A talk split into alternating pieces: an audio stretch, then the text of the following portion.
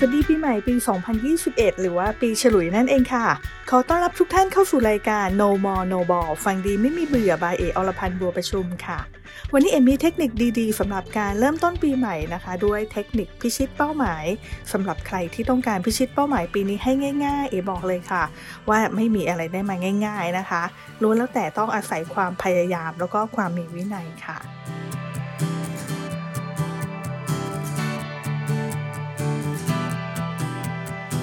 จากปีเก่าที่ผ่านพ้นไปนะคะ ใครที่คิดว่าเริ่มต้นปีทั้งทีอยากจะทำอะไรใหม่ ๆ จากที่เคยตั้งเป้าหมายช่วงต้นปีไว้ทุกปีค่ะ แต่ว่าสุดท้ายแล้วเนี่ย ก็ทำไปไม่รอดสักทีเลย ปีนี้เองมีเทคนิคดีๆ ให้เรามาลองทำกันค่ะ ปีนี้ใครที่มีเป้าหมายอะไรนะคะ ลองตั้งเป้าหมายดูอีกครั้งค่ะ เมื่อตั้งเป้าหมายแล้วให้หันกลับมาดูวิธีการของเราว่า เราทำยังไงเพื่อให้บรรลุเป้าหมาย ยกตัวอย่างค่ะว่าถ้าเออยากจะเก็บเงินให้ได้หนึ่งแสนบาทนะคะ ภายในปีนี้เพื่อเพื่ออะไรตรงนี้สำคัญมากนะคะ หากเพื่อความจำเป็นแต่ว่าเราไม่เห็นว่าสำคัญกับเราค่ะ นั่นอาจจะไม่ทำให้เราเนี่ยมีความกระตือรือร้นในการเก็บออมเงินก็ได้ค่ะ แต่ถ้าบอกว่าเป็นเรื่องที่สำคัญแล้วเราต้องการทำให้ได้จริง ๆ ค่ะ นั่นนะคะจะทำให้เราเนี่ยมีแรงจูงใจที่อยากจะทำให้สำเร็จให้ได้นะคะ ลองปรับเป็นนะคะว่าอยากจะเก็บเงินให้ได้เปลี่ยนเป็น 50,000 บาทในเดือนธันวาคมปีนี้นะคะก็คือปี 2564 เพื่อ นะเอ๋อยากจะพาครอบครัวค่ะ ไปเที่ยว ซึ่งตอนนี้บอกว่าเอ๊อาจจะไปต่างประเทศไม่ได้นะคะ ก็บอกว่าอะเอ๋อยากจะพาครอบครัวไปเที่ยวที่ภูเก็ตก็ได้ค่ะ แต่เอ๋อยากจะพาไปยาวๆเลย 7 วันนะคะ ไปดำน้ำทะเลใสๆนะคะไปฟิมิลันไปชมวิวทะเลที่พีพีอะไรแบบนี้ค่ะ ในช่วงปลายปีปีนี้ค่ะ ลองตั้งเป้าหมายให้ดูแล้วโอ้โหมีชีวิตชีวาเอเห็นภาพเลยนะคะ น้ำทะเลเนี่ยใสแสงแดดแบบโอ้โหกำลังดีเลยอากาศเย็นๆด้วยนะคะ แล้วก็จินตนาการในตรงนี้ค่ะสิ่งที่เราอยากจะให้เกิดขึ้น จะทำให้เราเนี่ยอยากจะทำเป้าหมายนี้ให้สำเร็จขึ้นมาให้ได้เลยค่ะ นอกจากการตั้งเป้าหมายใหญ่ตรงนี้เอาไว้แล้วนะคะ ในส่วนของกระบวนการค่ะ เป็นอีกสิ่งหนึ่งที่สำคัญที่จะพาให้เราเนี่ยบรรลุเป้าหมายได้ เป็นสิ่งที่สำคัญมากนะเอกก็ต้องมาดูว่าเอ๊ะแล้วเอกจะทํำยังไงเพื่อให้เราเนี่ยบรรลุเป้าหมายได้ ในเมื่อตัวอย่างตรงนี้ค่ะเอกบอกว่าเอกมีเวลาเตรียมตัวนาน 12 เดือนนะคะสำหรับใครที่เป็นมนุษย์เงินเดือนมันเองเนี่ยค่ะอาจจะเรียกว่ามีรายได้แค่เดือนละหนึ่งครั้งใช่ไหมคะก็ต้องคิดแล้วเอ้ยเอกจะต้องแบ่งเงินออมออกมายังไง ยกตัวอย่างนะคะเอบอกว่าเอจะออมเงินทุกเดือนเนี่ยเอลองดูแลถ้าจะเก็บเงินให้ได้ห้าหมื่นในช่วง 12 เดือนเอจะต้องมีการออมเงินเดือนหนึ่ง4,200 บาทนะคะตรงนี้ถึงจะทำให้เอมีโอกาสได้ไปเที่ยวอย่างที่ตั้งใจเอาไว้นะคะซึ่งถ้าเกิดบอกว่า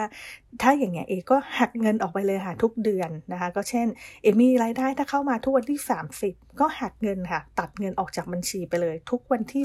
30 เพื่อที่จะการเงินก้อนนี้ออกไปอีกบัญชีหนึ่งอาจจะเป็นออมทรัพย์แบบพิเศษก็ได้นะคะ หรืออาจจะหักไปเลยค่ะอยู่ในกองทุนรวมตลาดเงินเพราะว่าเอจะมีเวลาลงทุนเพียงแค่ 12 เดือนเท่านั้นในช่วงนี้นะคะ หรืออาจจะเป็นกองทุนรวมตราสารหนี้ก็ได้ค่ะ เพื่อที่เราจะได้รู้ว่าเงินส่วนนี้เนี่ยสำหรับเป้าหมายไปเที่ยวปลายปีนี้นะคะ ส่วนใครที่บอกอุ้ยรายได้เนี่ยไม่ได้เข้ามาเป็นรายเดือนนะคะ แต่ว่าอาจจะมีเข้ามาเป็นรายสัปดาห์ หรือว่าเป็นรายวันค่ะ ถ้าเป็นรายวันก็ออมทุกวันก็ได้นะอย่างเช่นเอบอกว่าเอมีการขายของออนไลน์ในช่วงนี้นะคะ แล้วก็อะไรได้ก็จะมีทยอยเข้ามาทุกเย็นค่ะ อาจจะเป็นเวลาสักหกโมงเย็นหรือหนึ่งทุ่มอันนี้แล้วแต่นะคะ เอก็จะโอนเงินไปเลย ถ้าคำนวณแล้วโอ้เอกน่าจะโอนสักวันหนึ่งประมาณ 150 บาท ก็เอาไปฝากเข้าอีกบัญชีหนึ่งกันเอาไว้ค่ะ เพื่อแยกเอาไว้สำหรับพาครอบครัวไปเที่ยวในช่วงปลายปีนี้นะคะหรือาจจะบอกว่าโอ้ยทุกวันเนี่ยบางทีเนี่ยรายได้มันไม่สม่ำเสมอเข้ามามันได้ไม่ไม่ค่อยจะดีนะ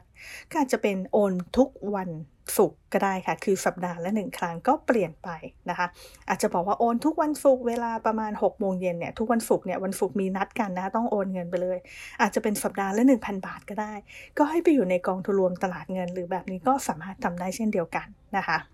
การหักเงินอย่างสม่ำเสมอด้วยวิธีแบบนี้ค่ะทำได้ง่าย ๆนะคะ แล้วก็สามารถช่วยให้เราบรรลุเป้าหมายได้โดยที่เราไม่หลงลืมนั่นเองค่ะ ส่วนเป้าหมายอื่นๆนะที่บอกว่าเราเคยมีทำอยู่แล้วนะคะ แต่ไม่รู้ว่าจะไปถึงเป้าหมายหรือเปล่า ก็ต้องเอามาลองทบทวนกันดูค่ะ ว่าเราสามารถไปถึงเป้าหมายปลายทางได้หรือเปล่า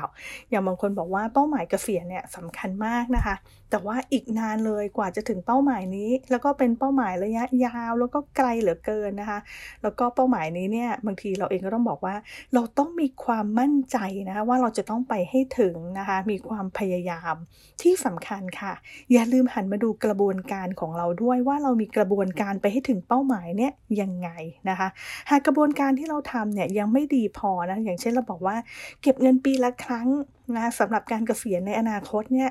แต่พอโอ้โหไอปีละครั้งเนี่ยไม่รู้ว่าจะเก็บตอนไหนใช่ไหมคะแล้วก็พอมีความจำเป็นใช้เงินเนี่ยเราก็เอาเงินส่วนนี้เนี่ยออกมาใช้ แบบนี้เนี่ยก็ทำให้เราเนี่ยไม่สามารถไปถึงเป้าหมายได้ค่ะการเก็บเงินนะคะเพื่อเป้าหมายเกษียณเองแนะนำให้เราลองจินตนาการดูเลยค่ะว่า ถ้าเราเกษียณเราอยากจะใช้ชีวิตแบบไหน มีเงินใช้จ่ายอย่างสะดวกสบายไป 5 ปีนะคะหลังจากนั้นเนี่ยต้องพึ่งพาญาติพี่น้องเปล่าคะเพราะว่าเงินหมดไปแล้ว ถ้าเกิดว่าเราบอกว่าเราไม่อยากเป็นแบบนั้นค่ะ หรือว่าเราบอกว่า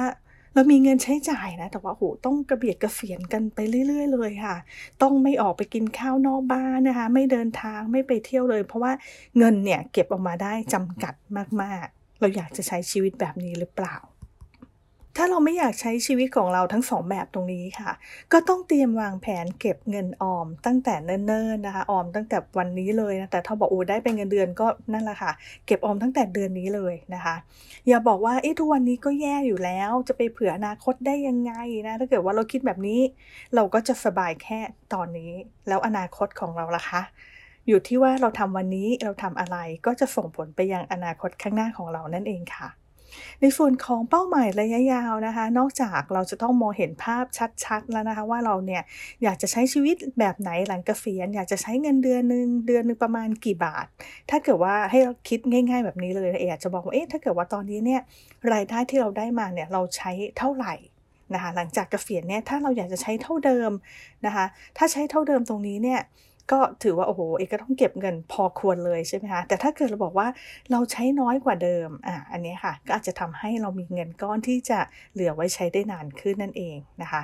สำหรับการตั้งเป้าหมายระยะยาวตรงนี้ค่ะ ถ้าเกิดเอกบอกว่าเอ๊ะเอกจะเก็บเงินเอาไว้หลังเกษียณประมาณ 10 ล้านนะคะในอีก 20 ปีนะถ้าเกิดลองดูแล้วเนี่ยเอกจะต้องมีการลงทุนเดือนหนึ่งเนี่ยประมาณ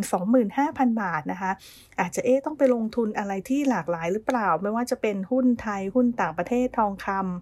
ตราสารนี้อะไรก็แล้วแต่เนี่ยเพื่อให้ได้ผลตอบแทนเฉลี่ยปีหนึ่งประมาณ 5%นะคะเอก็สามารถมีเงินก้อนสำหรับการเกษียณได้นะคะ แล้วก็หากอนาคตเอมีรายได้เพิ่มเอก็สามารถลงทุนเพิ่มได้อีก ก็อาจจะไม่ต้องรอลงทุนนานถึง 20 ปีก็ได้ หรือถ้าเอบอกว่าระยะเวลาเออยากจะเท่าเดิมค่ะ เอกก็คาดว่าเอกจะมีเงินที่มากกว่า 10 ล้านสำหรับการเกษียณนั่นเองนะคะ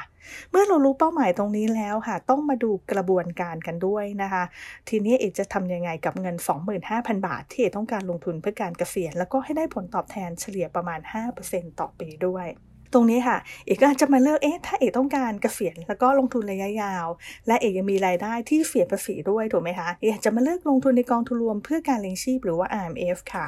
โดยกำหนดสัดส่วนกองทุนเนี่ย อันนี้คือโดยส่วนตัวเลยนะคะ เอกอาจจะลงอย่าง B Innotech RMF นะเพราะเอกเชื่อว่าอนาคตในเรื่องของเทคโนโลยีเนี่ยมันยังไปได้อีกยาวไกลเลย เอกก็อาจจะกำหนดมา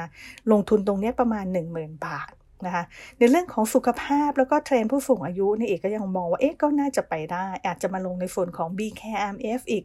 10,000 บาท แล้วสุดท้ายเอกก็ยังมองว่าโอ้โหในช่วงแบบนี้นะคะหรือว่ามีวิกฤตมีความเสี่ยงอะไรต่างๆนะคะการลงทุนในทองคำก็เป็นสิ่งที่น่าสนใจนะคะเอกอาจจะมาลงทุนใน b g o RMF อีก 5,000 บาทก็ได้นะคะ เพราะว่าได้ทั้งการลงทุนนะเพื่อการเกษียณแล้วก็ยังได้สิทธิ์ลดหย่อนภาษีเพิ่มเติมด้วย